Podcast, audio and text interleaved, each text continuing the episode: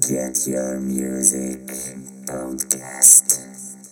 Всем привет, уважаемые подкастослушатели, любители музыки и металлхеды. Я вас приветствую на очередном выпуске своего подкаста. И сегодняшний выпуск мы начинаем просто офигенно, потому что сегодняшний выпуск это будет первый выпуск, который будет посвящен э, российским э, замечательным гитаристам. И самым первым и одним из самых крутых гитаристов России, это мы так считаем, возможно, он не согласен. Вот, это у нас сегодня Сергей Головин. Привет, Сергей. Привет, привет, очень приятно. Всем привет. Я да, мне тоже очень приятно, что ты сегодня здесь, потому что когда я своим друзьям сказал, что ты у меня будешь в подкасте, там все просто, знаешь, просто взорвались, типа, ты прикинь, типа, Сергей Головин, это же один из самых крутых просто гитаристов России, ты чё, у него там столько знакомств, он знает просто э, всех гитаристов России, его все уважают, любят, ну и вот всякое такое. Вот, э, не знаю, как ты к этому относишься, хорошо или плохо? Ну, я думаю, чё, что есть плохого -то? Конечно, хорошо. Ну, прекрасно, прекрасно. Но перед тем, как мы начнем, а, Сергей объявит песню, которую мы поставим, чтобы люди познакомились с его творчеством. Сергей, что мы поставим? Ну, поставим что-нибудь из свеженького. Пожалуй, Bouncing Ball на сегодняшний день наиболее ярко характеризует то, чем я занимаюсь, то, что я делаю и как я играю. Прекрасно. Это как раз с третьего альбома Сергея «Sculpture».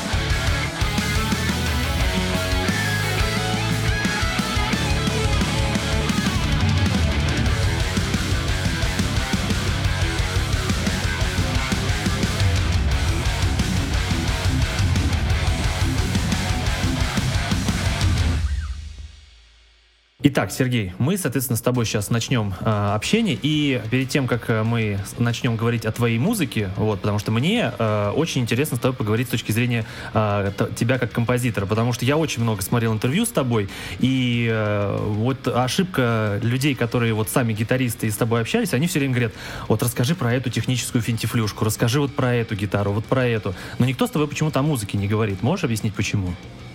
Ну, я не могу залезть в голову людям, которые задают мне вопросы и ответить, почему они такие вопросы задают, не знаю. Сложно сказать. Ага. Ну, понятно. Тогда можешь мне объяснить, вот э, ты э, для себя, э, кто ты сам? Ты э, все, ты гитарист или ты больше композитор? Или это какие-то вот между собой э, равноценные понятия в твоей голове? Никогда об этом не задумывался, честно сказать. М -м могу точно сказать, что играть именно на электрогитаре — я решил по причине того, что здесь как бы в рок-музыке в целом, да, принято сочинять свою музыку, принято делать что-то свое, потому что играть, просто играть чужую музыку мне неинтересно, именно поэтому я не пошел в свое время в консерваторию после музыкального училища по классической гитаре. Вот. То есть изначально у меня была цель сочинять именно свою музыку, и в принципе, наверное, такая цель изначально была. Вот, но так как я проучился в музыкальной школе и музыкальном училище довольно-таки долго, наверное, это тоже наложило какой-то отпечаток и привычку постоянно заниматься. Заниматься техникой, там, заниматься, играть что-то. Хотя, ну, последние, конечно, лет пять я уже практически ничего такого нового не играю из чужой музыки. Вот, в основном генерирую свои идеи, даже если это касается каких-то упражнений или техники. Вот, и стараюсь сочинять музыку. И в целом, конечно, мне это наиболее интересно. Но называть вещи какими-то громкими словами, композитор, еще все остальное, мне, мне, честно говоря, просто не нравится. Вот. Пускай другие говорят там, кто композитор или гитарист, а я просто сочиняю музыку, играю на гитаре, мне оба этих процесса доставляют огромное удовольствие. Угу. Два вопроса сразу. Э, во сколько лет ты первый раз взял гитару? Ладно. Наверное, это где-то в 10-11 лет. Может, 12. А где-то вот в этом промежутке, я уже не помню. Это был 99-й год, а я 88-го. Ну, в общем-то, да, где-то 12 лет. Угу. А во сколько лет ты написал свою первую композицию? Прям композицию? Прям ну, вот так, чтобы полноценная песня была. Полноценная песня? Не, ну это довольно рано. Полноценная песня. Вот. Но это были простые какие-то совершенно такие очень, очень простые песенки. Ну, то есть я, я, я до сих пор помню там свои первые рифы, которые я сочинял. Ну, просто потому что они очень простые, и состоят из трех нот, и они очень забавные и смешные. Вот. И как бы я их нач- начал сочинять практически сразу. Другое дело, что они мне не особо нравились. Вот. Я все время сравнивал их с какими-то любимыми своими песнями, композициями, там, отрывками. Они мне не очень нравились, поэтому они никуда в дальнейшем не пошли. Вот. Угу. Ну просто мне интересно, какой был промежуток между э, взять гитару и уже писать свою музыку? Какой здесь был промежуток между этими двумя вещами? Несколько лет, несколько месяцев? Да не, ну первый риф я где-то за первый год игры на гитаре придумал, наверное, ну и как и последующие. Но это было, знаешь, на уровне... Ну, то есть...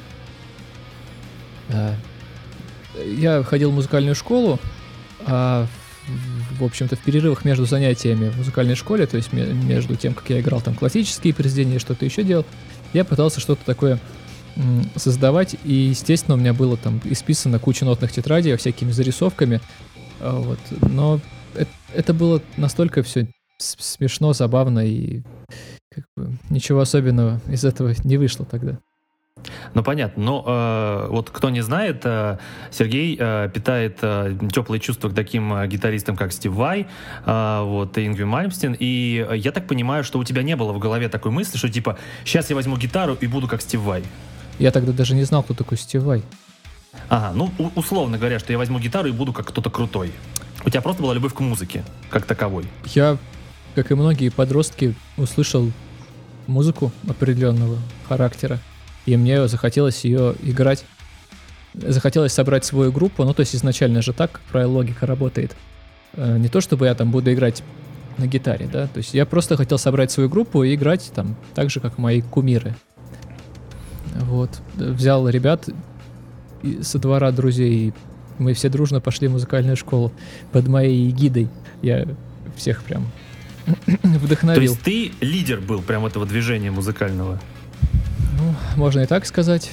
Было забавно. Но это, знаешь, это, знаешь, это вот мы с Сергеем вчера общались, он мне рассказывал про такие подростковые группы, которые он собирал, играл. И, знаешь, забавно то, что сегодня мы воспринимаем Сергея Головина как вот, вот сольный исполнитель, сольный гитарист, и вот он, его личность вот преобладает а, в медийном пространстве, но при этом ты рассказываешь, что вот я там друзей повел, у тебя была куча групп.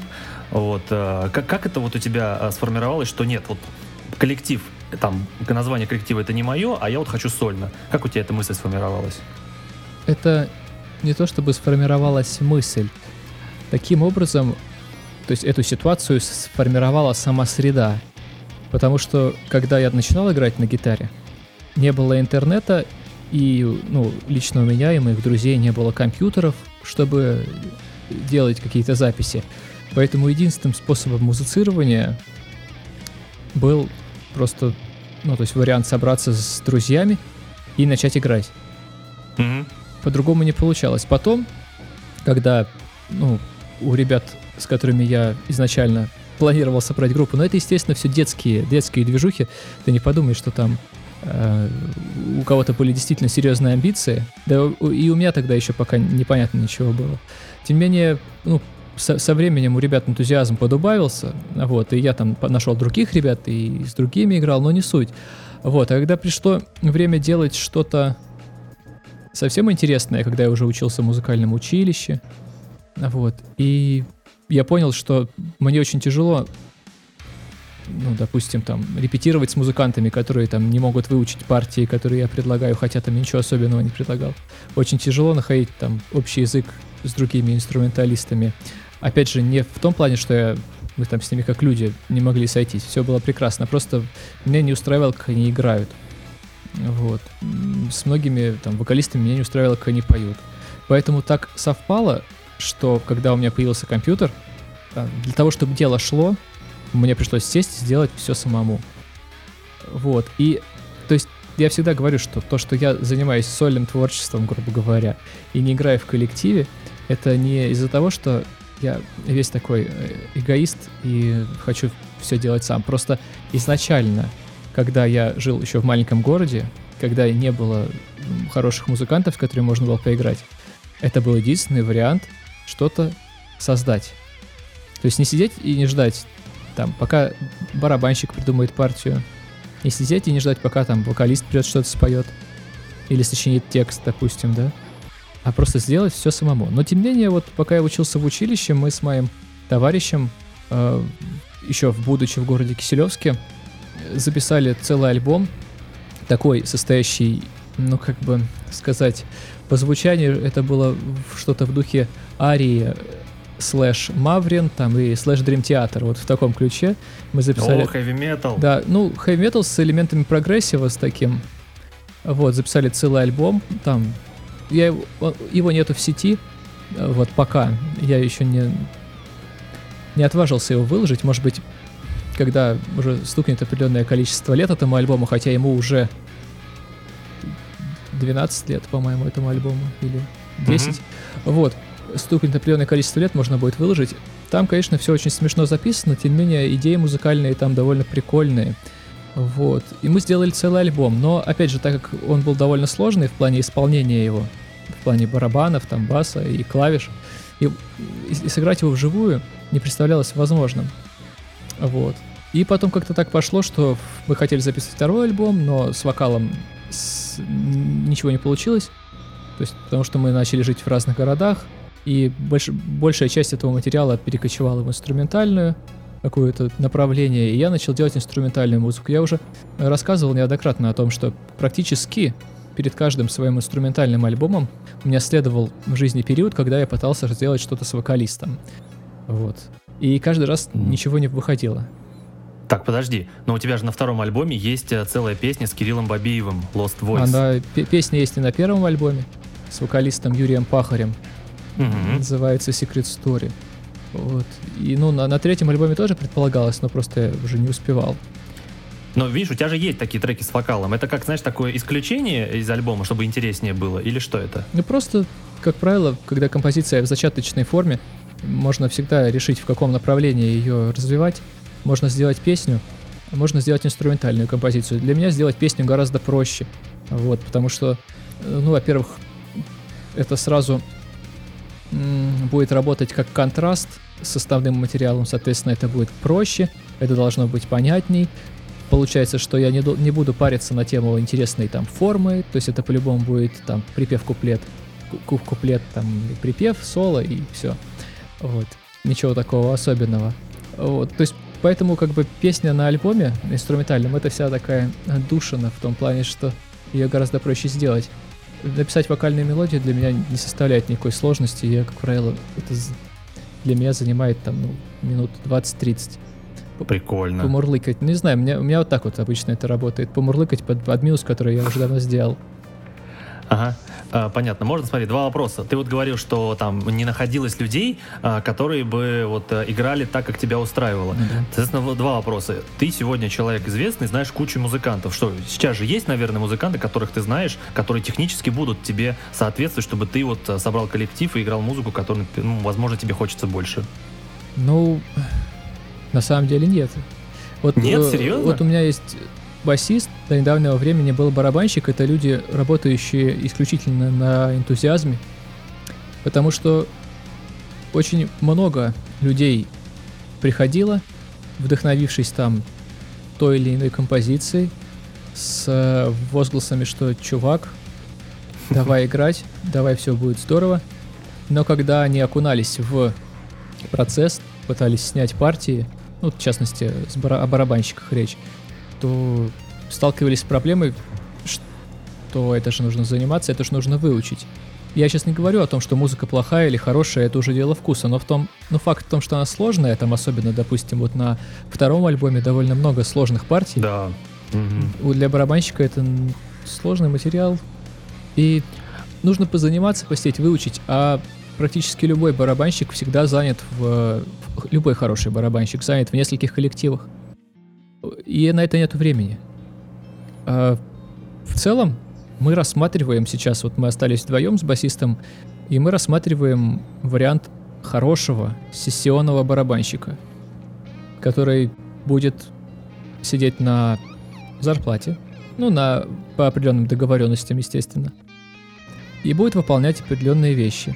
Но, конечно, условия должны э, выполняться. То есть нужно играть качественно, ровно, красиво, быть хорошим человеком и все остальное. Понятно. А, смотри, а, а вот сегодня, если тебе какая-то группа предложит к ним присоединиться, ты как это воспримешь? С энтузиазмом, с интересом или скажешь не-не-не-не-не? Но это все зависит от того, какая это будет группа. Ну, соответственно, технический уровень тебя будет интересовать или музыкальный больше? И музыкальные, и технические, и все остальные условия. Вот. А приходят тебе такие предложения? Ну, бывают, но в целом ничего интересного не приходило. Бывают какие-то предложения от м, групп таких кавер. Есть бывали предложения раньше, потому что, ну, они были раньше, когда я приехал в Москву только, а потом, когда я от многих отказывался, просто уже люди знают, что я, скорее всего, не соглашусь и даже не спрашивают. Вот, бывали э, предложения от различных артистов, ну, таких, не первого эшелона, естественно. Вот, но мне все это не интересно. То есть, прям вот вообще, от слова совсем. А, в- Ага. а в- насчет группы, где какая-то творческая задача да, должна выполняться, здесь уже зависит от... Смотри, ну твой а, твой а, коллега Федор Досумов, он, например, играет у Григория Лепса. Тебе было бы интересно вот у такого плана артиста поиграть? исключительно финансовом плане. А, не музыкально. Нет, конечно. Мгм. Я тебя понял. Хорошо. А, смотри, а, еще такой вопрос. А, скажи, а, можешь ли ты сказать, где начинается а, грань у гитариста э, между вот технарем, который круто рубит, и а, музыкантом? Когда вот он, когда вот начинается вот это вот распутье у музыканта? Когда вот э, ты понимаешь, что вот он технарь, а вот он композитор. Ты можешь по человеку сказать, э, кто он? Нет, я, во-первых, никогда не занимаюсь подобным оценочным суждением. Вот в целом никогда не вывожу ни для себя, ни, ни тем более э, общественное мнение какое-то не выношу. Э, свои соображения на тему, кто композитор, а кто технарь. Потому что все это очень-очень-очень субъективный, субъективная точка зрения. Вот. Как и музыка, так и техника, она может кому-то нравиться, может кому-то не нравиться. Для кого-то один гитарист очень будет музыкальный, а для кого-то совершенно непонятно и вообще непонятно, что делает. Это как мы сегодня с тобой к вопросу говорили, Стива и Ингви Мальмстин, да? Да, допустим. Кто-то кому-то по-разному кажется. Ну подожди, а вот э, э, ярлык технарь, это плохо вообще или нет? Когда человек круто играет, но писать музыку не умеет, это вообще плохо? Ну, я считаю, что нет. Ну, ш- что плохого-то? Он же не делает ничего плохого. То есть он не пинает котят, не отбирает деньги у детей. Что он плохого делает? Есть очень много хороших технарей, которые сидят в оркестре «Виртуозы Москвы». Это плохо? О, я ходил, кстати, на этот оркестр. Замечательный оркестр. Вот, видишь, как хорошо, да? Но вот это плохо, что там сидят, допустим, очень хорошие техничные музыканты, играют и выполняют свою функцию. Но ты говоришь о классическом мире, где это приветствуется наоборот. Но мы все-таки говорим о метал-музыке, где наоборот. Где не приветствуется техничность, это Не, приветствуется Ну. больше, чтобы э, человек создавал свою музыку, нежели играл то, что ему скажут. ну, Ну, мне почему? так почему-то кажется. Ну, то есть очень много примеров, э, грубо говоря, там, ну, возьмем какого-нибудь гитариста в какой-нибудь там группе, ну, не суть, просто вот представим. И, допустим, в этой группе музыку пишет басист и второй гитарист. Ну, точнее, первый. А второй гитарист все время лишь играет. Но играет хорошо, качественно, плотно. И Ну да. пишет свои соло. Что в этом плохого? Видимо, ничего. Здесь все зависит же от личных амбиций. Вот нравится человеку писать, он пишет, хочется там, его прет, он пишет. Вот есть э, даже примеры, когда человек особо, ну скажем так, не проявлял себя никак творчески, а потом как взорвался, причем уже считай, то есть, ну, когда у него прошла довольно большая часть карьеры, вот далеко за примером ходить не нужно, есть гитарист там Сергей Маврин. Да, Вот, знаем. вот если вспомнить, то он там играл в черном кофе, потом попал, ну, какие-то еще, наверное, группы были, я не точно не знаю, там поп- попал в аварию, и как бы, ну, если так посмотреть, у него не так много там было каких-то вливаний творческих, да, Несколько песен, да. вот. А, Но при этом играл он хорошо, играл он ярко, сол- соло делал хороший, а потом, когда он остался, грубо говоря, один, ну, смотри, как он потом ярко и круто взорвался творчески. И Да. «Смутное время», и «Скиталец», и все остальные там альбомы. Потом это уже на любителей, естественно. Но вот, пожалуйста, пример. Так что плохо, хорошо. Я вообще в целом не сторонник вот этих вот ярлыков. Мгм. Ну, понятно. Но для тебя вот этот вот э, момент, что вот человек сначала просто играет, а потом начинает сочинять, это естественный процесс. То есть не у каждого он есть, но он бывает. Настолько Это же естественно, как и наоборот. Мгм. Я тебя понял. Хорошо. А, вот, э, вот этот момент с твоим а, а, образованием, ну, вот академическим. А, скажи, а, вот академическое образование, оно дало тебе больше, чем твое самообучение гитаре или нет? Сложно сказать. Это же все очень тяжело подается анализу. Вот, оно у меня есть, и я не могу сказать, как бы было, если бы его не было.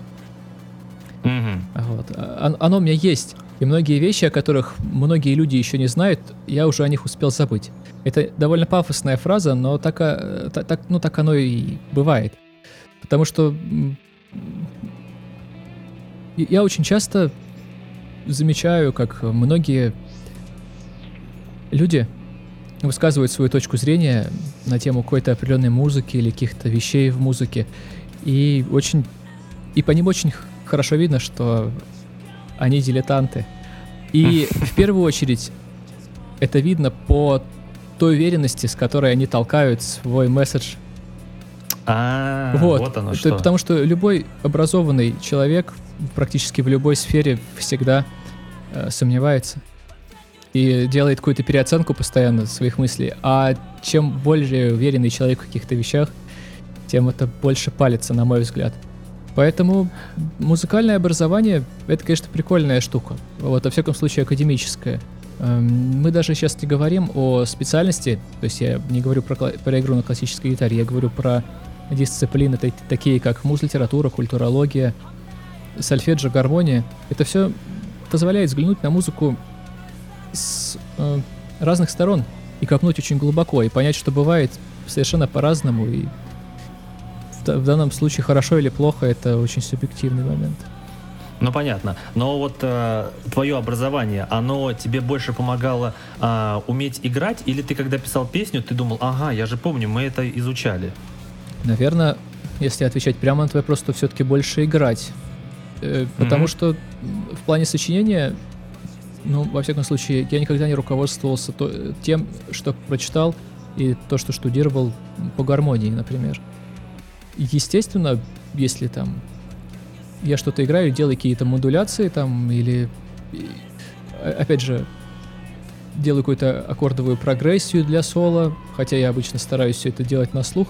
Бывают какие-то моменты, когда я м, вспоминаю, а вот был такой вроде бы интересный оборот, ну-ка я его попробую. И ничего не получается из этого, как правило. Потому что очень тяжело собирать музыку из пазлов, которые вот типа есть, и ты начинаешь э, э, эту мозаику как-то собирать, и все, как правило, начинает звучать очень коряво. Вот, поэтому музыкальное образование дало, а, ну, техническую сторону, потому что на классической гитаре занимался довольно много, и, во всяком случае, левую руку это прокачало очень качественно. И, б, самое главное, это кругозор. Кругозор. Вот что самое главное. Мгм. Ну, то есть, да, когда ты пишешь э, му- музыку, ты э, э, культурный пласт, который за тобой, он позволяет тебе не мыслить только так. Вот здесь я сыграю только джент, а вот здесь я только хэви метал сыграю. То есть ты можешь, э, получается, соединить все. Все, и это будет естественно Ну, я тебя. не знаю, могу ли я соединить все. Но э, здесь такой момент. Metal или м, здесь руководствоваться такими вещами все-таки не стоит, потому что Metal и Gent — это вопрос аранжировки. Самая главная тема. И если взять там любую тему, ну, взять там даже и главную тему из скульптуры, ее же можно сыграть иначе и сделать другую аранжировку, и она будет звучать как баллада какая-нибудь попсовая, или сыграть ее там э, саму первую тему на органе, это будет звучать как классическая такая со скрытой полифонией э, прелюдия. Это все А. зависит от аранжировки. Понятно, то есть э, сам процесс сочинения музыки это такой э, поток мысли, Ну, не привязанный ни к каким ярлыкам. Ну, зачастую я так стараюсь сделать, но, естественно, я предполагаю, в какой аранжировке это будет звучать изначально. Ага. Я тебя понял. Хорошо. А, вот смотри, вот такой вопрос. А, Дело в том, что когда я а, общался с некоторыми своими друзьями, они выразили а, прямо противоположные мысли относительно твоей музыки. Вот а, один мне друг сказал, типа, да, вот у, у Головина, у него там а, первый альбом это больше фьюжн, вот, а второй и третий альбом это около джент, то есть там джент, металл и всякое такое. А другой человек мне говорит, типа, слушай, нет, Головин это вообще не металл, это больше вот академ, вот, металла там нет. Так ты можешь сказать просто прямо, как, ну, можно сказать, глупо, так ты металл музыку играешь или нет? То есть можно ли сказать, что это металл или нет? Ну, я всегда, когда меня спрашивают, что ты играешь, я говорю, я играю металл. Но здесь вопрос в другом. Что предполагается под слово металл? Может быть, для кого-то металл — это не стиль там, да, музыки, где гитара играет GGG под тяжелые барабаны, а металл — это образ жизни, да, ну и действительно мой образ жизни не очень-то похож на там образ жизни там э, какого-нибудь говнаря-металлиста, который там у стены Цоя э, бухает и сытся и какается. Вот. То есть вот с этой точки зрения, наверное, да, у меня мало металла в жизни и рока мало. Вот, а стилистически-то это, ну, естественно, металл. Куда это без этого? Мгм. Хорошо, тогда а, вот здесь, в этой связи, а, не совсем понятно, откуда а, у тебя такая тяга к электронной музыке в а, твоих альбомах. Это что-то, ты вот любишь эту музыку? Ты что-то слушал? Да, конечно. Э, Вообще, в целом, так как я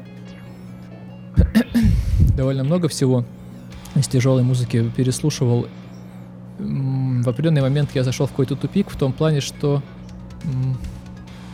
мне показалось, что и- ну и до сих пор кажется, что в целом из тяжелой музыки э, давным-давно выветрился вот этот не- то что бунтарский дух, а выветрилась мощь какое-то неистовство и э, такой эффект разрушения. И в определенный момент мне этого стало не хватать именно в звучании. Я про звучание говорю.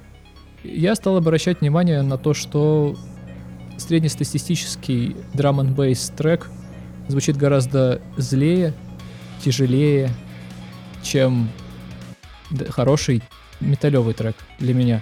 И по сведению, и по звукам. Ну, в целом, с, с электронной музыкой, на мой взгляд, это сделать чуть-чуть проще, чтобы это зву- звучало ну, суровей, что сре- средств гораздо больше. Вот, и поэтому на- определенный момент, ну, как раз вот в период работы над альбомом Changes, я довольно плотно подсел на Noisy, на Apex Twin. Кстати, вот Apex Twin, он уже пишет злейшую музыку на планете просто вообще. Вот. Ну, если... Не, не все, конечно, треки, но многие. Мне почему-то показалось, что на Changes даже есть какие-то проблески дабстепа. Да, и дабстеп в том числе. Это как раз был же период такой, когда дабстеп прям был в моде. Вот. И я- мне все это стало интересно, я все это окунулся с головой во все эти звуки, накручивал их там просто днями и ночами на Massive, там, на FM8 М. крутил. А ты слушал альбом uh, Korn Path of Totality? Я слышал песню со Скриликсом. А, да, которая Narcissistic Cannibal. Наверное, да. Ну, как тебе такое смешение вот их такого грува аль- альтернативного металла с дабстепом? Ну, как дань времени этому такому, да, вот с дабстепом довольно прикольно, но а, сейчас поднадоело, конечно. Ты знаешь, ты так сказал э, с, такой, с таким, знаешь, тоном, будто, знаешь, такая скоротечная музыка, скоротечная мода, и ничего там Мода. хорошего нет. На сегодняшний день, мне кажется, вообще скоротечно довольно-таки.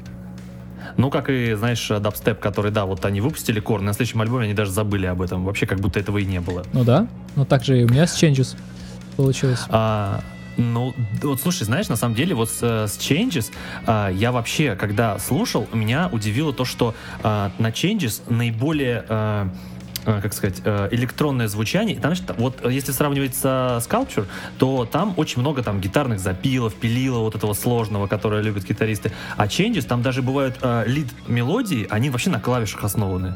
Ну да, Вот, это- где-то- вот это я был удивлен. После, после твоего первого альбома, где, в принципе, раскрывается весь твой вот этот вот э, гитарный, э, гитарный experience, гитарный skill твой, ты выпускаешь Changes, где вообще упор не на гитары, а на электронику, на клавиши, на биты. Это, это как у тебя было? Это был такой у тебя план, э, что ты сказал, что я вот так захочу? Или это была такая вот поток мыслей, типа, блин, напишу вот так?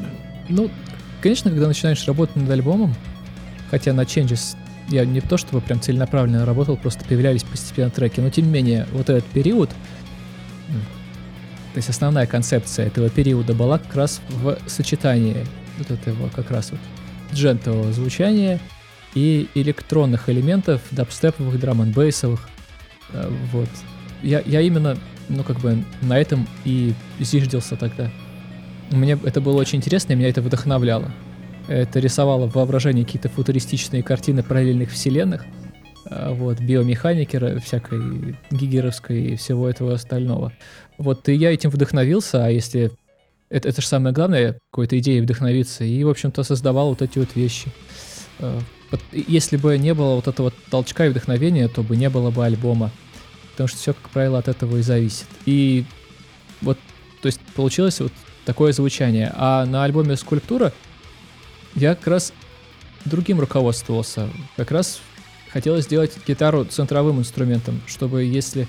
а, не- неправильно сказал. То есть сделать гитару центровым инструментом, и даже если мы погасим всю аранжировку, и останется только одна гитара, чтобы тема осталась в ней. А Вот, то есть можно играть рифы, можно играть темы со скульптуры только на гитаре, то есть только гитарную партию, и все равно будет продолжаться, продолжать звучать музыка, основная идея. Вот это была... То есть вот это был подход к альбому «Скульптура». Сейчас Ага. еще, еще будет новый подход к четвертому альбому, но об этом уже потом, когда будет готов. Ага, смотри. Несколько, смотри, по поводу Changes, несколько э, моментов.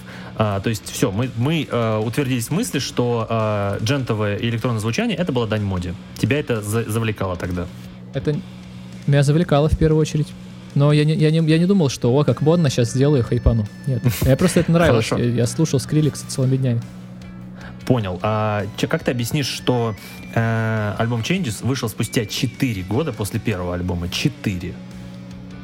Ну, скажем так, на тот момент э, как-то еще... То есть, во- во- во-первых, после первого альбома мы начали делать с моим товарищем, как раз с Юрой Пахарем, который пел Secret Story, песню на, Мгм, на моем первом мгм. альбоме, э, начали делать рэп-кор проект, Да. и готовить материал. Да, мне а- одна из моих любимых групп — это Limp Bizkit. И вдохновившись вот этой темой, мы с ним готовили материал, написали кучу песен. Ну, как правило, мы работали по принципу «я делаю то есть рыбу полностью, ну как рыбу, не вокальную рыбу, а скелет песни, пишу риффы, всю аранжировку делаю, отправляю ему, а он на это все записывает как раз вот вокальную рыбу. И так мы таким образом сделали чуть ли не на два альбома материала за э, там, меньше, чем за год. И начали все это записывать. Но все люди э, семейные, занятые, у кого-то работа, у кого-то что-то еще. И, к сожалению, все это постепенно подугасло. А так как данная музыка, она завязана исключительно на фронтмене, потому что, ну, то есть, по-другому это не работает. То есть, не, не получилось бы взять другого там пивуна и сделать что-то дальше, потому что Юра довольно харизматичный исполнитель, и нужен был именно он. Потому что он, Он читал? да, он читал, он пел, он все, все, все делал по кон- как нужно, Ну, по концепции. Ну, прям Фред Дёрст, да? Прям Фред Дёрст молодой. Ну, нет, у него своя фишка была. А, Вот, это все очень здорово накладывалось на такую его немножечко а, гопническую манеру э, произношения, но и было довольно неплохо. То есть, в принципе, то, что он делал, э- это все слушалось за правду, и ему хотелось верить.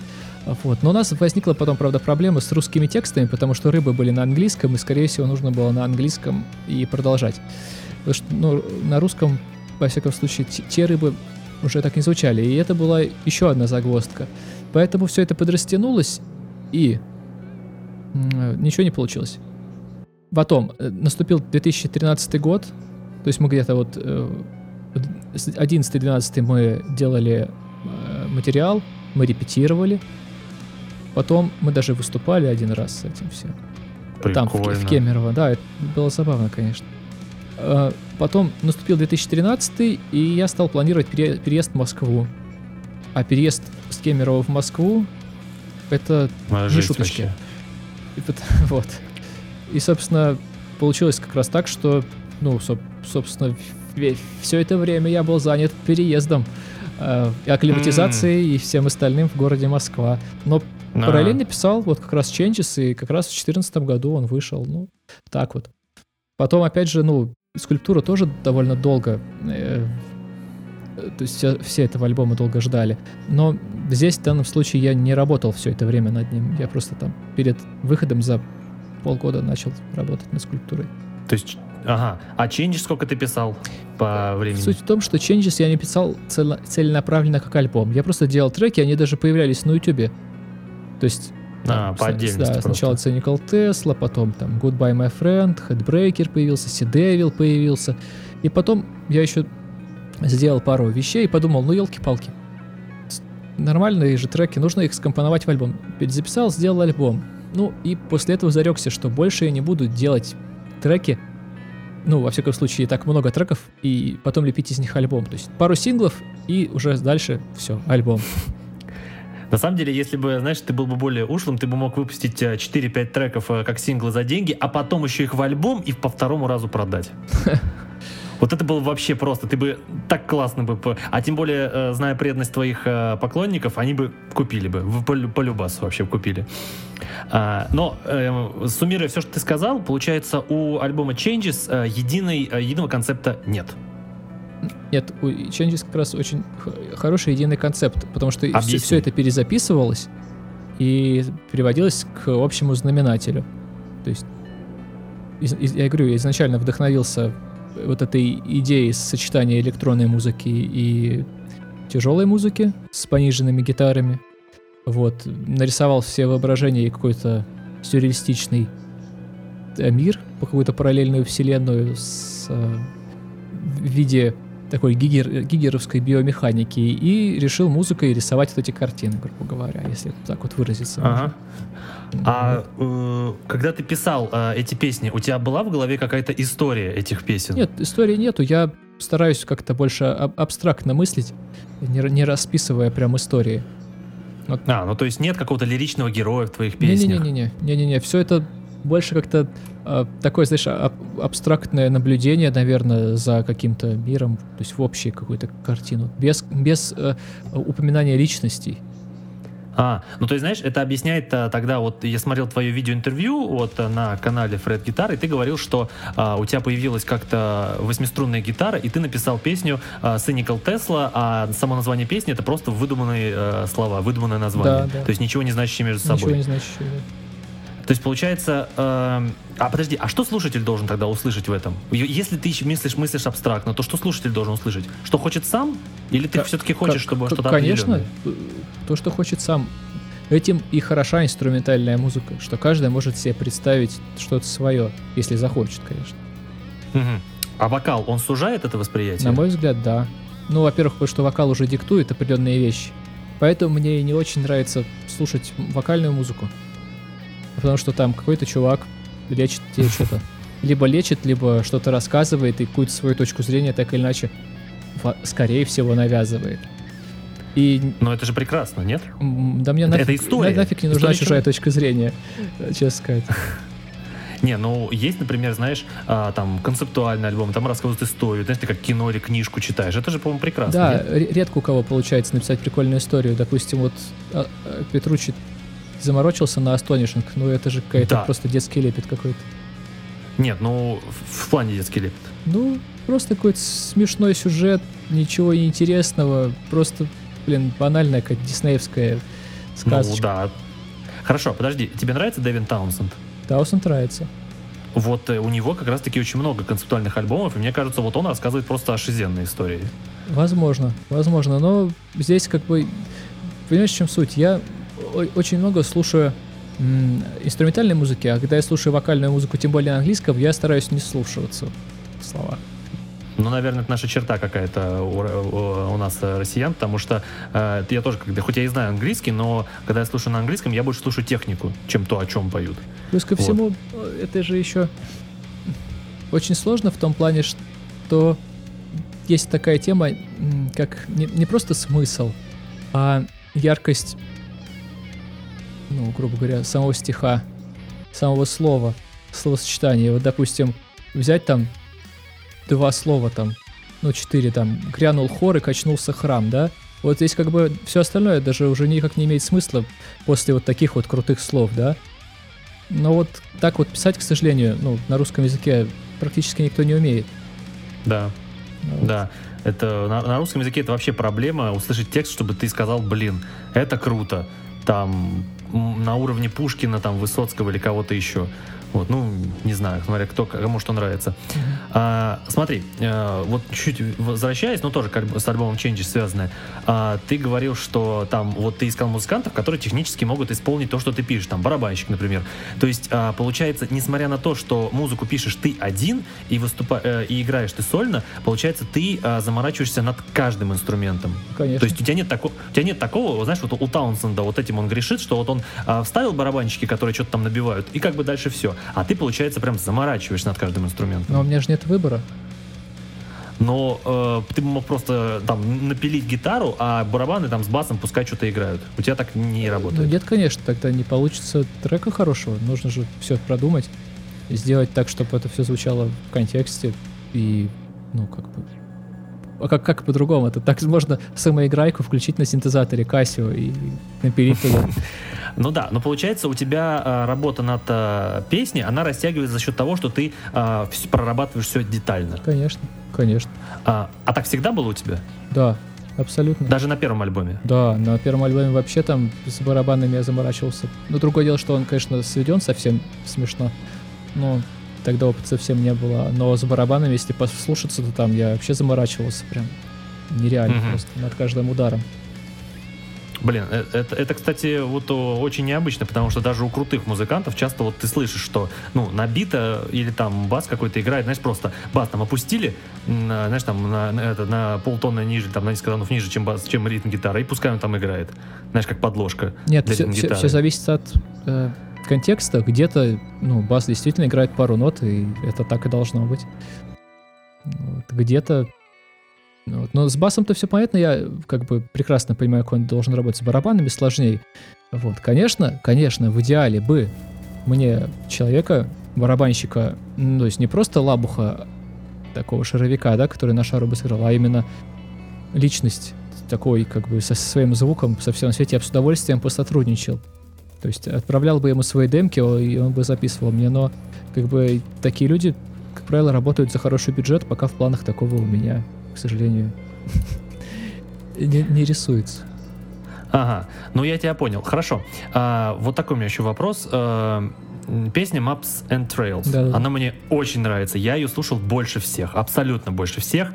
А, можешь мне объяснить? А, она вышла в тот же самый год, что и Changes. Откуда такой, такая пропасть просто между звучанием и стилем?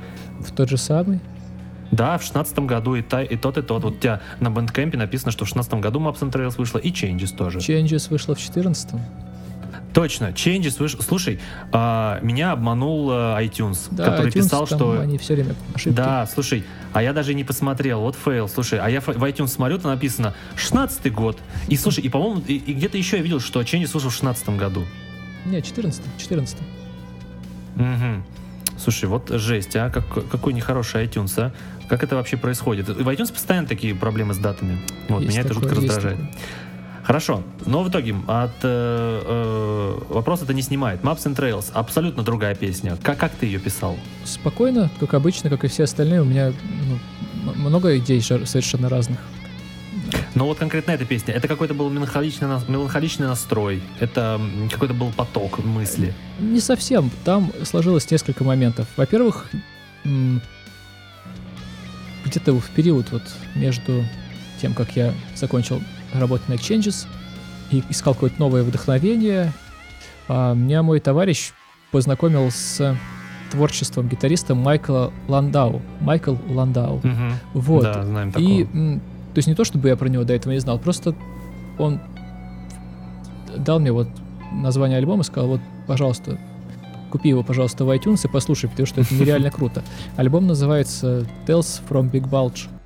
Вот, я послушал и просто офигел и от звука, и от идей. Мне очень понравилось, как он звучит, как звучит его гитара. А Вот, я тут же начал судорожно искать половины стафа, который он использовал, а там такой весь, э, как сказать, vintage digital, э, р- р- рэковые шкафы и все остальное. И, в общем, я начал экспериментировать с этими всеми звуками э, и, соответственно, что-то подобное сочинять. А потом вот этот риф, который звучит в Maps and Trails в начале, он получился сам, ну, сам по себе. Просто я что-то играл и вот сыграл его. Такое редко бывает, но бывает очень неплохо. И, грубо говоря, меня вдохновил этот риф. И я подумал, блин, надо обязательно сделать какой-то трек, основываясь на этом рифе. Просто представил себе концепцию, а концепция такая, типа, вот у меня еще есть вещь, такая называется э, Don't Forget на первом альбоме. То есть такая вот баллада а-ля Эрик Джонсон, а-ля Ландау. Ну и все. То есть есть концепция, есть какие-то, ну, грубо говоря, определенные такие наметки, и начинаешь креативить. Это, это должно звучать клево, это должно, должно звучать ак- а- аккордово, гармонично, широко по диапазону, и, и все. То есть так как я на классической гитаре много играл, у меня сочинение подобных вещей сложности особых не вызывает. А, знаешь, вот э, когда я вот э, эту песню слушал, я, конечно же, знаешь, э, вот за, за название, знаешь, вот вцепился. Вот. А, и, короче, а, там написано Maps and Trails. И я, знаешь, сразу а, представил, знаешь, как вот, знаешь, дорога, желез- железная дорога, и она едет вот просто вперед. Вперед, там, знаешь, море где-то, знаешь, во- вокруг горы, а ты просто едешь. Ну, типа того, Едешь. да. да. Вот, и, это- и это очень, конечно, это очень, конечно, клево. Вот, а, и мне очень понравилось. И знаешь, самое интересное, что эта песня, вот мне еще понравилось в звуке гитары, она чисто звучит, знаешь? Ну, То есть она, она не, она не перегружена, знаешь, знаешь, как говорил Табачников в одном своем видео, вот а, он подгруженный, но чисто в то же время. Да, то есть чуть-чуть подгружено, вот этот риф звучит вначале, но при этом чисто очень звучит, знаешь, очень красиво, чисто. И вот про Эрика Джонсона ты хорошо вспомнил, да, у него вот прям вот красиво, так чисто все звучит, прям классно. ну, да, Эрика Джонсона, конечно, очень далеко в плане звука. Но все равно вот эта песня прям вообще крутейшая, мне прям, прям очень нравится. А, другой момент. А, в одном из своих а, интервью ты говорил, что вот ты очень много занимался, чтобы уметь играть а, четко под клик, по сетке, чтобы было ровно все и классно. Мгм. Вот. А, отсюда вопрос. А, вот этот вот а, перфекционизм, что ты пытаешься прям ровно, чтобы вот клик в клип, особенно ты вот говорил, что у меня электронная музыка, она требует вот игры под клик, вот прям четкий, а, по сетке. Вот этот вот а, перфекционизм, оно не убивает живость музыки? Ведь музыкант это же живой человек, оно не убивает живость твоей музыки, драйв. Так драйв как раз и заключается в том, что все четко играют. А мне казалось все-таки, что, ну, знаешь, поскольку я музыкант... Приехали. Ну вот, э, Нет, ну... если послушать любую попсовую песню сегодня, там очень все четко звучит. То, что, во-первых, электронное все. Ну вот, знаешь, вот я люблю вспоминать э, такую группу, знаешь, группу Born of Osiris? Ну да. Вот у них по сетке, знаешь, вот это сыграно, и это абсолютно, там нет никакого драйва. Это просто, знаешь, такая вот выму, вымученная вот, вот сетка ровная. Ну, это совершенно Во-первых, Born of Osiris это немножко другая история, потому что там не только все по сетке, там еще и все очень э, обрезано и да, сквантизировано. Да. Вот, если мы возьмем другой пласт музыкантов, которые играют очень ровно, хорошо и четко, но при этом их не режут, сохраняя их почерк, то мы получим как раз этот драйв и звучание, потому что я гарантирую, что если вы послушаете человека, который играет неровно, или барабанщика, который играет неровно, вам никакой живости говорить не захочется, вам захочется его это выключить. То есть таким образом мы можем пойти дальше и, допустим, поставить за микрофон человека, который совершенно не попадает в ноты, и кайфовать от того, что он не попадает в ноты. Вот. Здесь далеко можно зайти с этим, надо быть осторожным. Опять же, опять же, я еще хочу сказать, что э, определенные стили диктуют свои условия игры. Есть, скажем так, стили, которые изначально построены не на профессионализме музыкантов. Они вообще не про качественное исполнение, это больше как социальные явления. Mm-hmm. Вот. И, естественно, там четко сыгранные гитары, возможно, выбиваются из контекста. Ну, если мы возьмем там какой-нибудь там Sex Pistols, да? Ну да. Какой там контекст? Или там возьмем там, не знаю, вокал там Мика Джаггера, какой там вокал, грубо говоря, если так посудить, да. Но тем не менее, это вот эти стили, они на этом основаны. Так же, как и там многие другие. Там, Black. А если изначально речь идет про такой техничный прогрессив метал, то здесь уж, извините, подвиньтесь, играть хорошо. Это норма в этом стиле, ну, типа. Поэтому так это и работает. Опять же, меня, честно сказать, меньше всего на свете интересует э, вопрос борьбы техника против музыкальности, потому что это настолько абстрактная херня и настолько, э, как, как тебе сказать так, то есть это это не то, что людям важно понимать, это просто этим люди защищают какие-то свои внутренние амбиции. И как и по одну, так и по другую сторону баррикады. Вот я вот к этой херне вообще никакого отношения не хочу иметь, поэтому я об этом даже не задумываюсь. Просто я понимаю, что вот в моей музыке, допустим, мне хочется так, потому что по-другому мне не нравится, как звучит. И делаю так. А вот по поводу там музыкальности, не музыкальности, это все вообще меня мало волнует. Мне главное, чтобы мне самому нравилось. Угу. Я понял, хорошо. А, такой вопрос, вот как раз там музыкальности и там техника. Скажи, вот э, соло, вот лично вот для тебя в твоих песнях, это дополнение к общей картине или это, знаешь, такая э, отдельная композиция внутри композиции, что-то самостоятельное? Когда как? Вообще в целом э, и, и, изначально, когда я только начинал писать соло, там и хотел сделать красивое яркое соло, я тратил на это много времени, что не было опыта. Это было совсем давно, я еще в музыкальной школе тогда учился. Вот, сейчас, как правило, я вкладываюсь в композицию, я стараюсь сделать яркие темы, интересные рифы. А соло, как правило, для меня это в данном контексте такой вариант экспромта. И... То есть ты садишься и думаешь, что же можно сюда уместить? Нет, я просто я не сажусь и не думаю, что можно сюда уместить. Я включаю вот это место, где должно быть соло, и начинаю играть. И, как правило, через минут 30 соло готово. А, то есть это не, не долгий процесс Недолгий, совершенно недолгий. Ну я, блин, что, зря на гитаре, что ли, занимался все это время, чтобы долго соло писать. Я, как правило, а... быстро сажусь, импровизирую, раз, два, три, четыре, пять, потом выбираю какие-то варианты и довожу уже эти идеи там, где-то что-то переписываю и оставляю. Допустим, ну, если вспомнить конкретно примеры, на альбоме «Скульптура». Соло в песне «Скульптура» — это первый дубль. Ну, то есть он потом, я, конечно, переписывал его, но это просто с первого дубля. И соло в Bouncing Ball это тоже просто импровизация, которую я записал и потом просто чуть-чуть подшаманил. Может быть, еще какие-то, я уже не помню. Ну, в общем, у меня какая-то такая пока тенденция, что я соло обычно то есть, записываю очень быстро. А были у тебя соло, которые ты прям сидел и долго думал, там, может, днями? Ну, я что, говорю, я, блин, я как говорю, бы? были, были, но это было вот когда еще опыта не хватало. Когда очень А, ма- ну мало и- было фраз интересных в руках, и когда, когда не было в целом идей. То есть, но я, я постоянно занимаюсь тем, что придумываю э, для себя аппликатурные модели, фразы, варианты, как сыграть тот или иной там э, пассаж. И какие-то там чужие фразы смотрю, как люди играют, и сделаю на основе этого какие-то свои.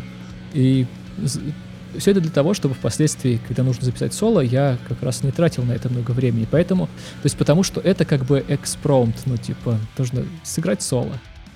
Понятно. А, ты говорил, что на скульптуре а, идея была сделать гитару ведущим инструментом, то конечно, есть да. центровым. Да. А, почему? А как раз потому, что мне очень надоело играть альбом Changes по причине того, что гитара там играет, грубо говоря, в основном нули, и если мы уберем всю аранжировку, и я просто начну на гитаре показывать те темы из Changes, это будет звучать очень уныло, и ты даже не поймешь, какую я тебе песню показываю. Это, знаешь, это как из того прикола, типа, а, играть нули на шестиструнке — это не прогрессивно. Играть нули на семиструнке — вот это прогрессивно. Ну, типа того, да. Вот. И поэтому как-то я э, решил, что хочется как-то более фактурного исполнения, чтобы можно было оставить только гитару, и музыка никуда не делась. Эта концепция мне очень понравилась еще на альбоме у Стива Вая Alien Love Secrets, вот, где гитара, то есть на, на ней вся нагрузка. А Вот. А, хорошо, А, смотри, когда ты э, вот э, писал а, музыку вот а, к скульптуре, ты а, от чего отталкивался? От м, музыкальной идеи, которая тебе пришла в голову, или от того, что а, ты хочешь показать, что ты умеешь сейчас играть, чего ты, а, как ты вырос за это время? Ну, конечно, первое. Я вообще в целом музыку пишу без гитары. Мгм. Если- То есть у тебя просто вот ноты, сидишь и Да, пишу, набиваешь. с- сажусь и пишу. Как правило, не дома даже. Я просто беру ноутбук, иду куда-нибудь, сажусь и пишу. Мгм. То есть а, а, это, знаешь, э, получается, в твоем случае писать песню это не показатель тебя как вот а, технического исполнителя, а больше вот как именно композитора. Опять же, не знаю. Ну, то есть, все зависит от идеи. Есть вот композиции, где все там из двух нот состоит и длинными нотами играется. Есть композиции, где нужно показать какую-то бурю эмоций. Я использую эти моменты. Вот, Ага, э, можешь, э, смотри, э, песня Charger. ну, А, ты ее играешь на восьмиструнке. ну, я играю ее на восьмиструнке, но там вообще восьмая струна не задействована. Мгм. А, ты ее записывал на восьмой стру- на восьмиструнке? М, Частично да, частично на семи, частично на восьми, я уже не помню.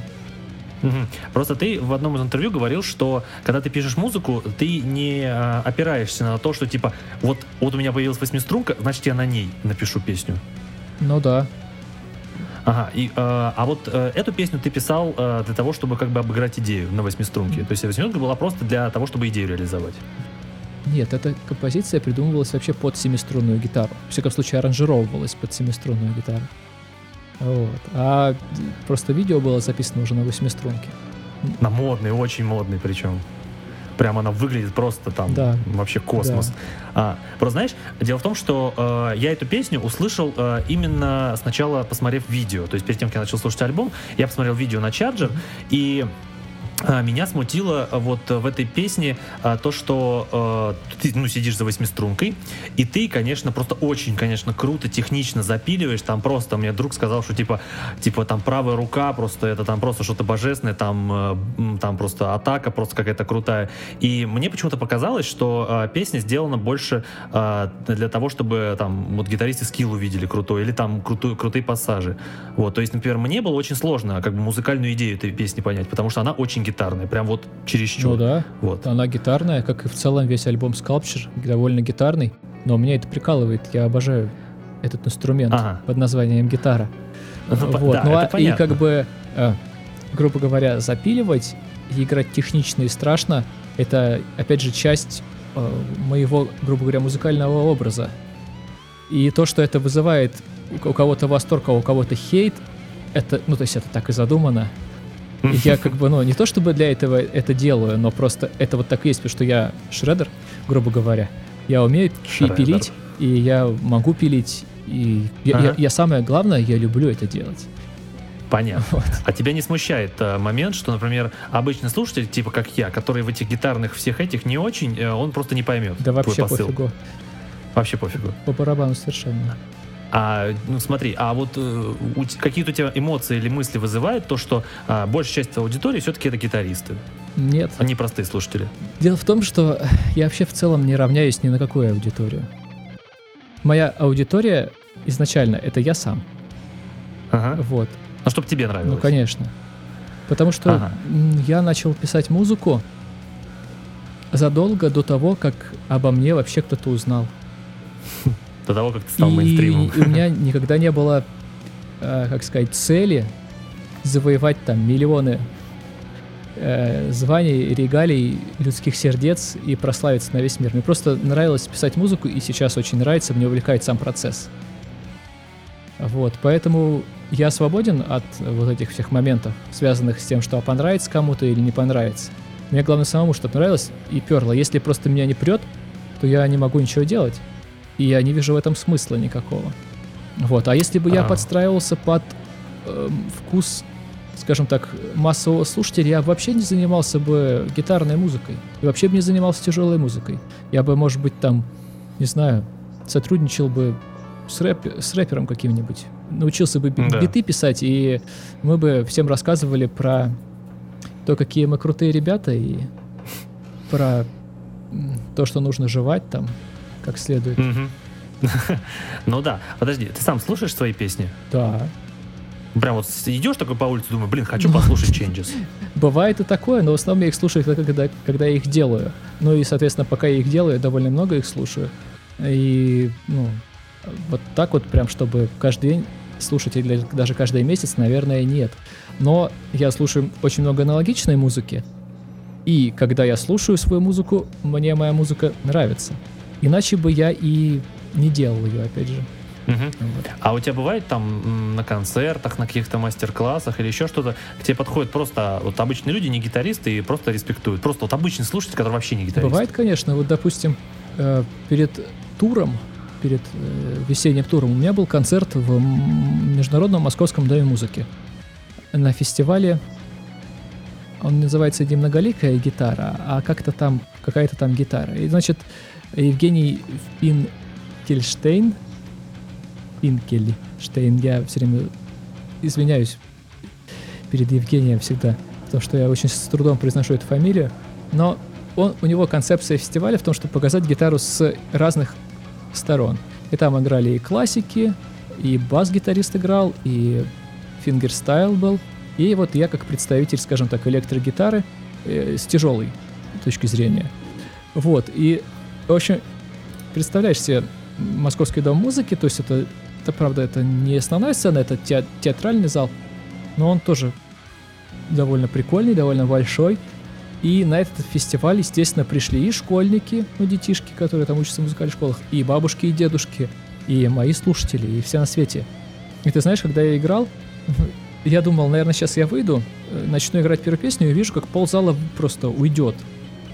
Нет, я играл и видел, как пожилые люди, бабушки, дедушки и там люди среднего возраста, они прям чуть ли не со стульев не повскакивали там.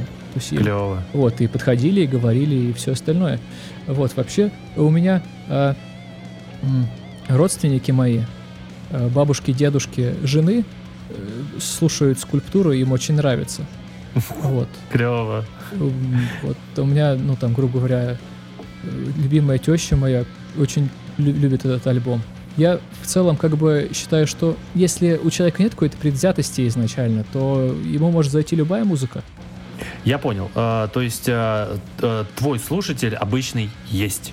Не только фрики, гитаристы, которые там говорят, ой, он так, там вот струны, у него такая посадка струн, просто вообще обалдеть. А- Они есть, но, но в принципе изначально как бы у меня такая, такой подход, что мне нравится процесс написания музыки, э, нравится делать музыку, которая в первую очередь нужна мне. И как бы я поэтому независим от какого-либо чужого мнения на этот счет. Отлично, понял. А, хорошо, еще буквально пару вопросов и перейдем а, к второй части подкаста. Смотри, а, правильно ли я понимаю, что а, вот, ч, вот к альбому Changes, а, это же не совпадение, что песня Lost Voice называется Lost Voice, единственная песня с вокалом на альбоме? Я, кстати, не задумывался вот в этом плане. Потому что там там вокал, и песня называется Lost Voice. Это прям очень классное совпадение, что вот называется Lost Voice, и там вот вокал. Это было прям, я так подметил классно. Вот, поэтому, поэтому и спросил. Ну, то есть это не было изначально там идеи такой? Нет, нет, нет. Там это отталкивалось от текста. Понятно, хорошо. И последний вопрос а, относительно тебя. Это вопрос из э, э, секции Юрия Дудя, вот, но в моем исполнении. Скажи, пожалуйста, оказавшись перед Стивом Ваем, что бы ты ему сказал? Ну, я уже оказывался перед ним и... Что сказал? Здравствуйте. И все? Ну да. Ну, то есть а, ты не, не подошел к нему и сказал, Стив, ты мой кумир, ты бог был Нет, для ну, меня. Э, Он... я, я перед ним оказывался несколько раз.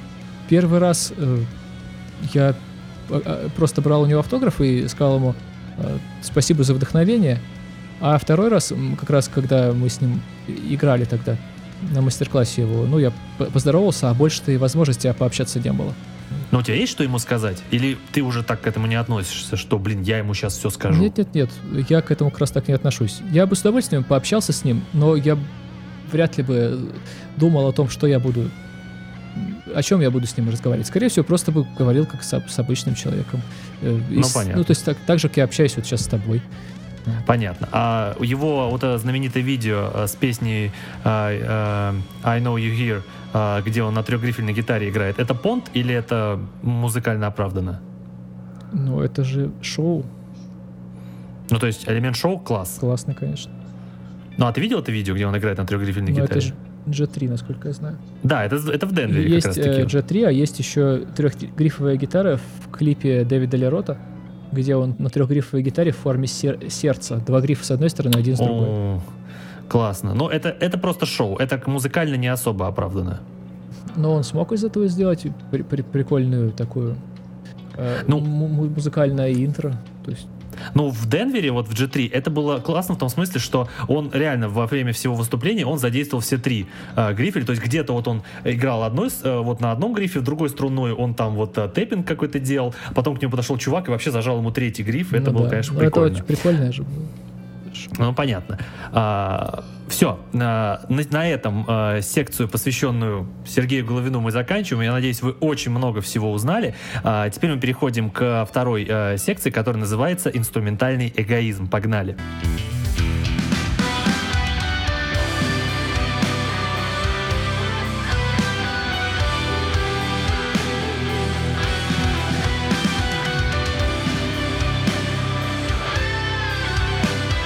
Итак, Сергей, э, скажи мне, пожалуйста, вот я почему выбрал эту тему, потому что просто э, вот э, интересно пообщаться с вот музыкантом, который вот профилируется на одном инструменте, но при этом пишет вот разную музыку.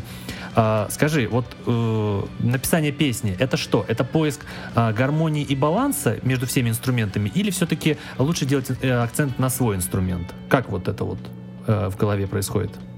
Не знаю, никогда не задачивался такими вопросами. Ты меня прям в тупик поставил. Но просто, э, вот смотри, вот на альбоме Changes у тебя э, гармония на, на, все, на всех инструментах. То есть все, где-то есть барабаны классные, где-то клавиши офигенно сыграли, где-то гитара э, сыграла. Вот на альбоме Скульптура у тебя вот только гитара. Это как происходит в голове, когда ты ищешь либо баланс между всеми, либо только один инструмент? Ну, как правило, как правило, это изначально от концепции идет. Вот была концепция у меня в Changes, еще раз повторюсь, сделать именно сочетание вот этого всего — и, естественно, если там больше клавиш, то меньше гитары, там, ну, и как-то это само по себе складывается. Э, то есть просто вот изначально есть какие-то наметки, но эти все переменные, они... Я, я, я о них не задумываюсь. Просто делаешь так, чтобы было классно, ну, чтобы самому нравилось. А со скульптурой, ну да, у меня такая была идея, что вот хочется, чтобы именно э, вся, вся музыка концентрировалась на гитаре. То есть не то, чтобы показать с технической стороны гитару, а просто хочется, чтобы вся музыкальная идея была в гитаре. Вот это как у Стива альбом Элли Love Secrets. Просто все время гитара играет, а барабаны и бас аккомпанируют. Подожди, а на скульптуре а, вот барабан и бас, они аккомпанируют или все-таки ты заморачивался? Ну, и, а, как бы это разве какие-то противоречащие друг другу вещи? Но в смысле, что э, это вот э, ты это знаешь, как самостоятельные у них партии, такие, которые вот можно выключить все и оставить только барабаны, и это будет звучать интересно. Или все-таки больше был такой стандартный подход, что пускай там бьет что-то. Не знаю, я прям, честно говоря, в тупике. Но вот барабанщик сядет за скульптуру, он офигеет от, от, э, партий? Ну, во всяком случае, от первого рифа точно. Мгм. Я понял, хорошо. А, скажи, вот э, всегда ли э, композиторство это раскрытие тебя как исполнителя, или не, далеко не всегда? То есть ты садишься и говоришь, блин, я сейчас просто покажу всем, что я мега-клавишник или мега-гитарист. Да вообще об этом никогда не думаю. Просто для меня, у меня нет такой, как бы... Ну, то есть я, я люблю пилить, я люблю играть технично, но, скажем так, э, я не вчера этому научился, поэтому я об этом даже не задумываюсь. Ну, понятно. Но просто, чтобы ты, переслушивая этот альбом, ты, вот, например, сидел бы, гордился, да, я классно исполнил. Вот э, такая мысль у тебя возникает, что вот я сделал альбом скульптуру, и, блин, я просто офигенно исполняю. Именно исполняю. У тебя есть такие мысли? Или ты все-таки думаешь, блин, классная вот концепция, классная композиция, вот классно я вот там все выстроил. Ну, Исполнение, оно по умолчанию. А Вот. а, ну то есть это не обсуждаемый да, вопрос конечно, никак. это не обсуждаем. Если нет исполнений, нафиг писать, да? А, Ну, почему? Если, допустим, у меня, допустим, если мы представим себе гипотетическую ситуацию, когда я не смогу играть на гитаре, я все равно буду писать там, не будет гитары, будут там синты, Мгм. допустим. А, вот. Мгм. Хорошо, а вот э, такой момент, смотри, а ты бы мог доверить э, барабанной партии барабанщику? Конечно, я, я, я же об этом говорил, я бы мог доверить барабанщику, но просто а, мне, то есть это должен быть барабанщик, звучание которого мне нравится. Таких барабанщиков в мире очень много. Ну, не, не то чтобы очень например? много, но они есть. Ну, Ну, три назови, можешь? Три, трех назвать. ну, Кто тебя как барабанщик вдохновляет? мне нравится, как играет Майк Манджини, Ага. Мне нравится, как играет Аника Нейлс. Я знаю, что многие барабанщики хейтят ее, но мне очень нравится ее манера исполнения. А, вот. И мне очень нравится, как играет барабанщик Вай. Блин, вылетел из головы, как его звать. Ну, в татуировку, которая весь. Да, да, да. Подожди, а Майк Портной? Нет, Майк Портной мне не нравится вообще. Совершенно не нравится. А какие-нибудь олдовые барабанщики тебе нравятся? Вот такие там 60-х, 70-х годов. Ну, Бонэм, естественно. И по той же самой причине мне очень нравится еще, как играет Джон Отто из Limp Bizkit. М, он, очень крутой барабанщик, да. Мне тоже очень нравится. А, хорошо. А, ну, то есть, а, ты бы мог доверить писать партии инструментов другим, если бы они тебя устраивали. То есть у тебя нет такого, что типа, нет, только я пишу, и только я знаю, как лучше. Нет, конечно. В плане барабанов-то, естественно, если мы берем хорошего барабанщика, то он, естественно, сделает лучше, качественней. А, Прям, прям гораздо лучше, конечно, сделает. Ага. Ну, то есть, э, ну, просто, как бы, несмотря на все твое умение музыкальное, ты все-таки не барабанщик и не вокалист. Вот. э, ну, то есть, можешь ли, а ты можешь, вот, э, как музыкант, э, прописать по всем правилам барабаны или по всем правилам вокал? То есть, чтобы не было такого, что там в три руки не сыграешь или в четыре руки не сыграешь. Ты можешь так По прописать? барабанам, наверное, нет, потому что у меня нету навыков игры технических на барабанах. Плюс ко всему, исполнение на барабанах это же не только просто техническая сторона, это же определенный там почерк музыканта, фразировка его. Вот. И там хорошие барабанщики, они этим и отличаются, что у них очень узнаваемая фразировка. Но я чисто с технической стороны не знаю, как это делается, поэтому я очень много смотрю видео, а, допустим, там тот же самый канал Драмео, чтобы а, увидеть какие-то фишки для себя, черпнуть и там снять какие-то лики, ли- лики, сбивки, там, грувы, как они это играют, чтобы потом это использовать. Ага, ну смотри, а ты вот прописал э, там барабанную партию или вокальную партию, предположим. Вот, а ты же ты же позволишь вокалисту или барабанщику э, исполнить это так, как им удобно. В идеале, в идеале, если мы рассматриваем какую-то такую идеальную картину, и барабанщик, и вокалист, чуваки, которые в своем инструменте, то есть в своей кухне, так же хорошо ориентируются, как я в гитаре. И, естественно, естественно, если это так, то они сделают круто. Вот. Просто, например, я знаю вот э, ребят, ну, вот у меня есть друзья-музыканты, а кто-то, например, вот э, категорично заявляет, что нет, я прописал концепцию, я прописал э, партию, и э, он будет исполнять так, как я написал. Это как? Норм- Это, ну, это, это правильная позиция, Ну, нормально? как бы такая позиция То есть она, скорее всего, ну, в моем случае, она диктуется условиями.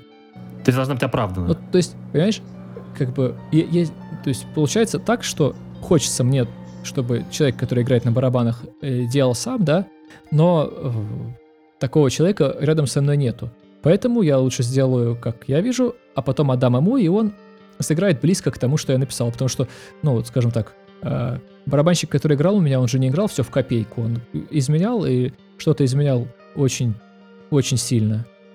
А есть ли музыканты, э, там, вокалисты, клавишники, э, кому бы тебе хотелось доверить полностью написать партию? То, то есть ты знаешь, что он крутой? Слушай, напиши ты, ты, наверное, лучше, чем я напишу. Есть вот такие Ну, вот как люди? раз в плане барабанщиков такие я уже перечислил таких людей. Ну да, это я понимаю. А в плане вокалистов есть ли А, те, ну, которые ты говоришь, блин, я хочу, что- в плане вокалистов-то я же с, с- с вокалистами не работаю.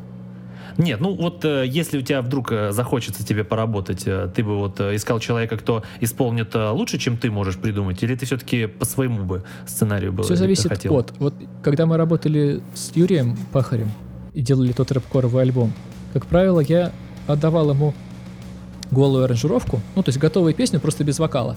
И специально туда ничего не придумывал. То есть даже не пытался не придумать ничего из вокала. Мелодии вокальной вообще не было. Да. Потому что если бы я придумал, допустим, какую-то мелодию вокальную, Мгм. Скорее всего, она мне казалась интереснее, чем придумал он. Вот, поэтому я специально ничего не делал и отдавал ему, и там через некоторое время получал его вариант, и как бы окей. Ну, то есть, как правило, он всегда с первого раза делал очень хорошо. Но, э, но именно потому, что изначально такая была у меня позиция, что я отдаю ему, это его как бы зона ответственности. Проблема, знаешь, бывает э, в чем? В том, что э, ты с кем-то начинаешь сотрудничать, в плане там совместного творчества, да, делаешь свою часть работы, и потом не можешь дождаться, пока произойдет следующий этап, а именно там, то есть его часть работы, грубо говоря, того человека. И пока ты ждешь, тебе как-то ну, руки чешутся, ты начинаешь это делать сам, а потому что можешь ждать и месяц, и два, и три, а человека ни ответа, ни привета, как бы, то есть он тебя завтраками кормит, и все. Вот, но вот, вот, вот такого сотрудничества я не хочу. Оно у меня было в достаточном количестве подобного рода. Поэтому как бы приходится делать самому, а дальше уже вот э, в зависимости от ситуации работать с музыкантами на разных условиях. Мгм. Хорошо. Э, смотри, такой момент еще хотел спросить. А, имеет ли значение, на каком инструменте играет э, композитор? Или хороший композитор э, как бы не будет выдавать, что вот он ориентируется, что он клавишник, значит он клавишную музыку пишет? Ну, это же не догма. То есть однозначно ответить на этот вопрос нельзя. Опять же, я никогда об этом не задумывался. Но смотри, пример. Просто вот есть группа Nightwish, где Томас Халапанин пишет всю музыку. И если очень хорошо послушать, то слышно, что а, весь упор сделан на клавиши, на оркестр, а от гитар, от баса осталось GGG и не более. То есть вот здесь видно, что он клавишник. А, хорош, правильный ли это подход или неправильный, или нет правильного подхода? Вот смотри, меня, честно говоря, удивляют такие вопросы, типа, правильно или нет. Какая разница?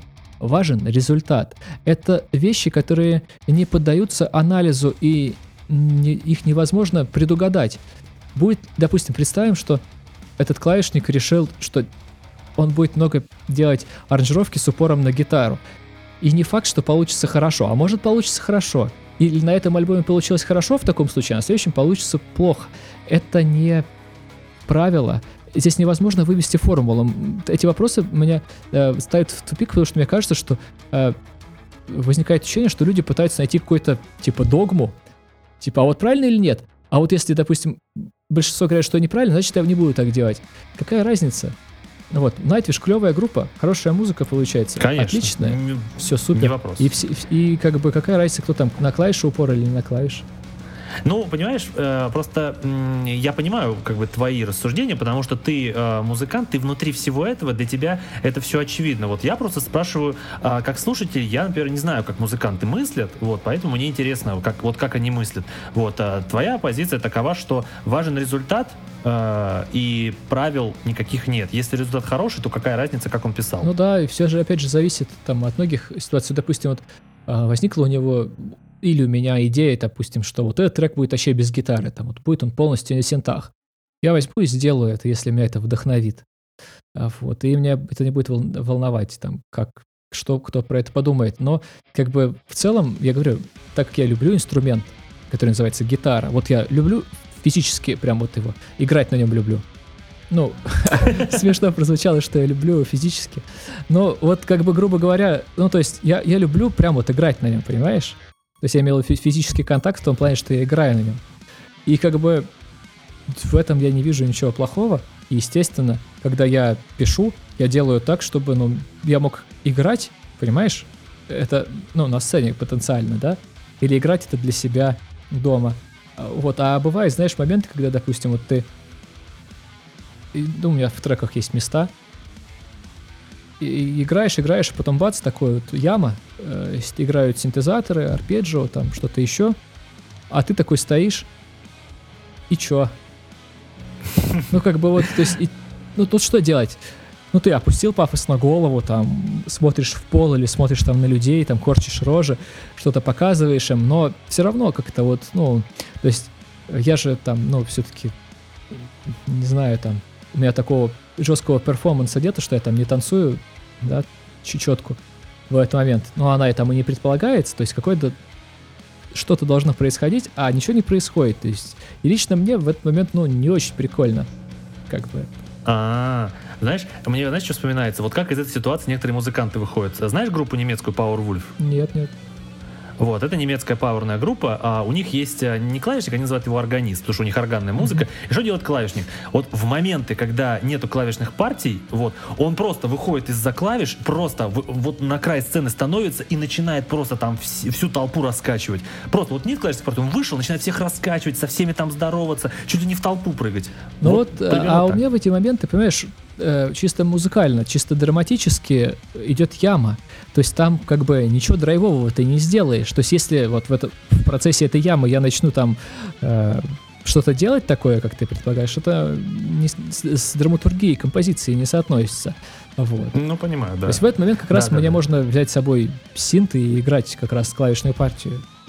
Это, это будет лаконично выглядеть. Я понял. Э, Последний у меня вопрос э, по поводу того, вот когда ты пишешь песню, и ты хочешь прописать э, момент крутой на клавишах, или, например, какое-нибудь басовое соло, предположим, а, у тебя не возникает мысли, что, блин, я же не умею на этих инструментах играть, откуда я знаю, что это получится хорошо?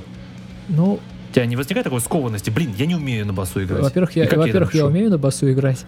А, Вот, а на клавишах я играю так себе. Но тем не менее, там э, простое мелодичное соло я сыграть всегда могу. А, Вот. Но если э, что касается клавиш, они же у меня в основном играют роль аккомпанирующую, и все, что я прописываю в клавишах, это я, естественно, забиваю в MIDI, я не играю это вживую. Мгм. Но просто а, получается, а, то, что ты не играешь на каких-то инструментах, тебя никак не останавливает. Нет, конечно, это же все идет от мысли. Все, хорошо, давай. Я понял, давай. Тогда у нас сейчас будет а, музыкальная перебивка последняя, и будем прощаться.